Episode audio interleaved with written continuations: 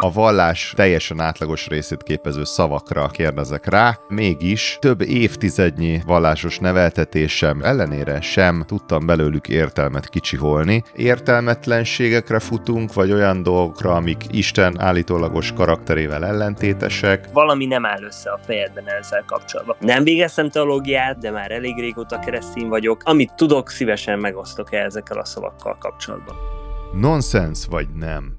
Sziasztok, ez itt a Létkérdések Podcast mini sorozata a Nonsens vagy nem. Én Szilvai Péter az ateista oldalon, és Szabó Viktor a keresztény oldalon. 10-15 percben egy-egy vallási szót fogunk szétszedni. Spotify-on, Apple Podcast-en, YouTube-on, podpad.hu, podcast.hu és Deezeren. Ugyanúgy kommentelhettek a videók alá, hogyha YouTube-on nézitek, és írhatok nekünk a Létkérdések Podcast gmail.com-ra. Jó szórakozást!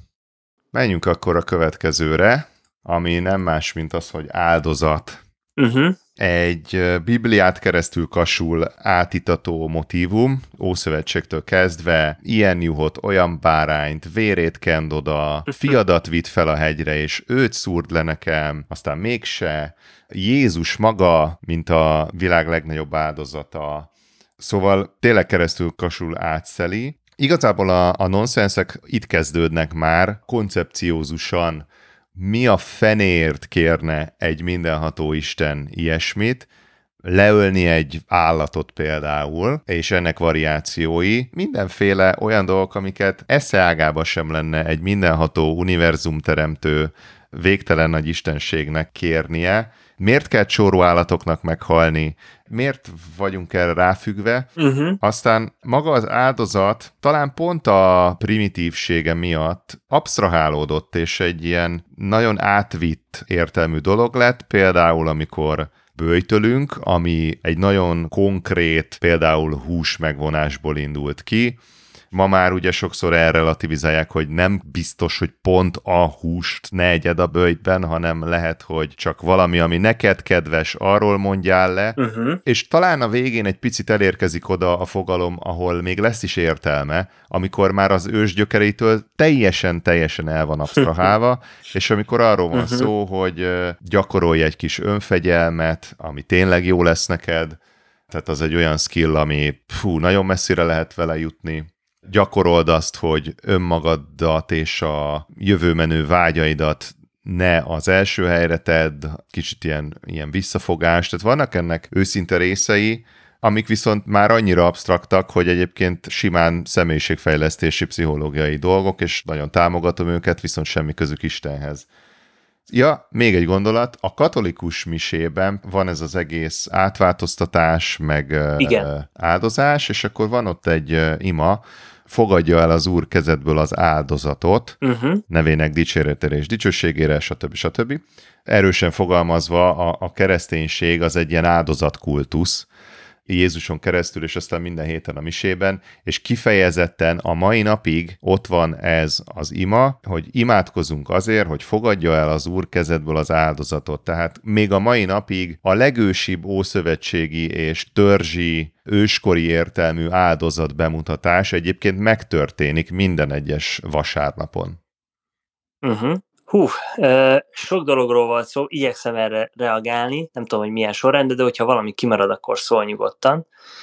Volt egy ilyen, hogy miért kell csóró állatoknak meghalni, igazából nekünk kéne meghalni. Most az Ószövetségi világban nekünk kéne meghalnunk, de Isten mégis megengedi, hogy magunk helyett a saját halálunkat kiváltsuk egy állat halálával. És miért is kéne meghalnunk?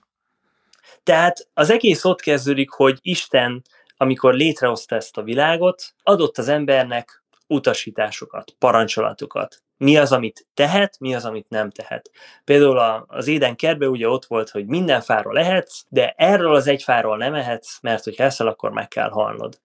És nyilván most ebben nem menjünk bele, hogy ez most allegorikus, vagy ez tényleg ott volt egy fa effektíve, ami nem van, volt egy gyümölcs, de az a lényeg, hogy amikor az ember Isten ellen lázadt, az első emberpár, és benne mindannyian, lényegében mi halált vontuk magunkra.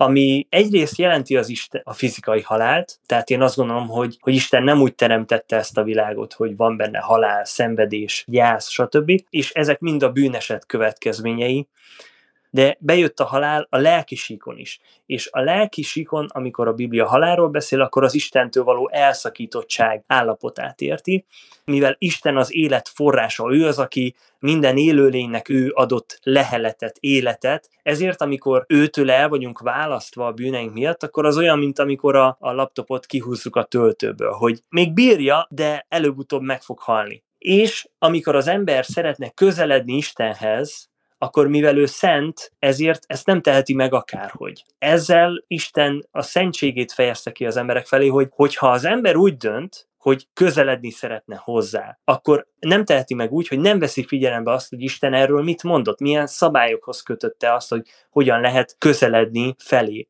Az Ószövetségben ezek a szabályok tartalmaztak ilyen dolgokat, hogy ha védkeztél, akkor bizonyos időnként egy állatot le kellett vágni. Nem az, hogy Isten az állatnak okozott szenvedést, hogy, és hogy az ő rá helyezted effektíve a védkeidet, hanem ő viselte el azt a sorsot, amit terád várt volna, hogyha Isten nem bocsátja meg a bűneidet.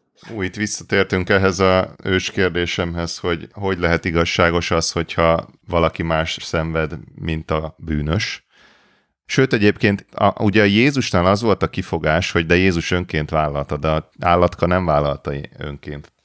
Igen, viszont az állatok nem is gondolom, hogy úgy szenvedek, mint az emberek. Tehát nem gondolom, hogy, hogy az állatok szenvedését egy lapon lehet említeni egy ember szenvedésével.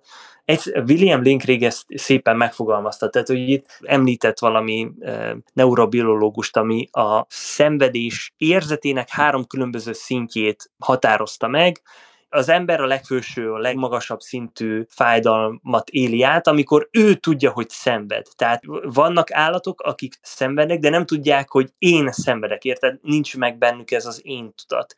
És ezért ez nem olyan, mint amikor egy embernek okozol szenvedést. Lényeg a lényeg, hogy az áldozatra mondtál egy leírást, ha nem is definíciót, mi szerint, ha bűnt követtél el, akkor ölj egy állatot, és akkor hagyjuk, hogy milyen kifacsart igazságszolgáltatás keretében, de fogadjuk el, hogy ez Istennek oké, okay, és akkor a te sorsod az állat sorsa lett inkább, és akkor ez rendben van. Igen, Annyi, hogy az áldozat, az tágabb értelemben úgy mondanám, hogy valami, amit az ember felajánl Istennek bizonyos cél érdekében. Amit mondtam, az a védek áldozatról, vagy az engesztelési áldozatokról szól. Tehát voltak más áldozatok is, például hála áldozat. Volt arra is lehetőség, amikor az emberrel valami nagyon jó történt, sok volt a termés, vagy mit tudom én, sokat ellett a bárány, akkor az egyiket nem magának vágta le, hanem Istennek, vagy az első született Istennek adta. Ez egy széles spektrum volt. Amiért a vétek áldozatra helyeztem ki hangsúlyt, az az, mert az volt tulajdonképpen az előképe annak az áldozatnak, amit Jézus az új szövetségben hozott, ezért is nevezik keresztelő János Jézust Isten bárányának, mert ő úgy viselkedett, mint egy áldozat az Ószövetségben, attól eltekintve, hogy ő ugye nem egy bárány volt, hanem egy ember, sőt, Isten és ember egyszerre, és ezzel az áldozatával egyszer mindenkorra jóvátételt szerzett minden bűnért. Ennek fényében ezek az állatáldozatok inkább mint egy előképnek tekinthetők. Tehát, hogy valójában, amikor én az Ószövetségben leöltem ezt a bárányt, akkor már Isten nem azért bocsátotta meg nekem azt a bűnt, amit elkövettem, hogy mondjuk megöltem egy embert, vagy nem tudom, elloptam a, az ökrét, nem azért bocsátotta meg, mert amit az a bárány tett, az az állat, hanem már ő előre tekintett arra, amit majd az ő fia fog tenni, és lényegében az Ószövetségben is már Krisztus áldozata alapján kaptak bűnbocsánatot az emberek, nem pedig azért, mert az a konkrét állat meghalt. Értem, ezt teljesen értem, meg hallottam is már ezt az előkép uh, dumát. Mm. Igen, bocsánat, csak még annyi, hogy röviden reagálok a legutolsó dologra is, amit mondtál, és utána még beszélhetünk, csak hogy legyen egy kerek történet. Mi protestánsok azt gondoljuk, hogy ez az áldozat egyszeri volt. A katolikus teológiában azt vallják, hogy a misében a kenyér és a bor átváltozik Krisztus testévé és vérévé, tehát lényegében az, amit Krisztus 2000 évvel ezelőtt megtett, ez az áldozat, minden vasárnap megtörténik a misén. Igen. És ez szerintem egy annyira abszurd dolog, és szinte az arcul csapása annak, amit Jézus tett, hogy én egy ostját ketté török, meg belemártam egy borba, és akkor azt, azt gondolom, hogy a lelki síkon valami olyan dolog történik, mint amikor Jézust ártatlanul bíróság elé állították, koncepciós per keretében belül kivégezték, és én hát ez szerintem nyitott kapukat döngetsz, ez szerintem is abszolút nem találom ennek a bibliai megalapozottságát.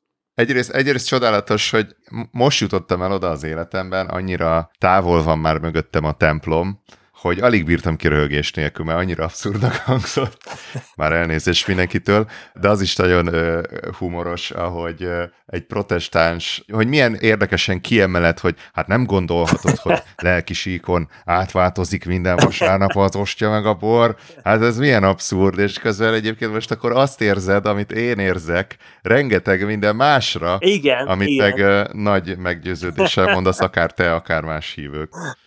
Hát figyelj, ha valami annyira, én azt gondolom, hogy a, az a transzubstanciáció nem igaz, nem biblikus, a kérdés az az, hogy más dolog, amiben hiszek, akkor, akkor azt mutasd meg, hogy miért. Tehát én el tudom mondani, hogy, hogy a Biblia alapján miért gondolom azt, hogy az átváltoztatást tanálnak, semmi bibliai alapja nincs, de hogyha valaki nekem megmutatja, hogy a Bibliából ez hogy következik, én hajlandó vagyok felülírni a nézeteimet.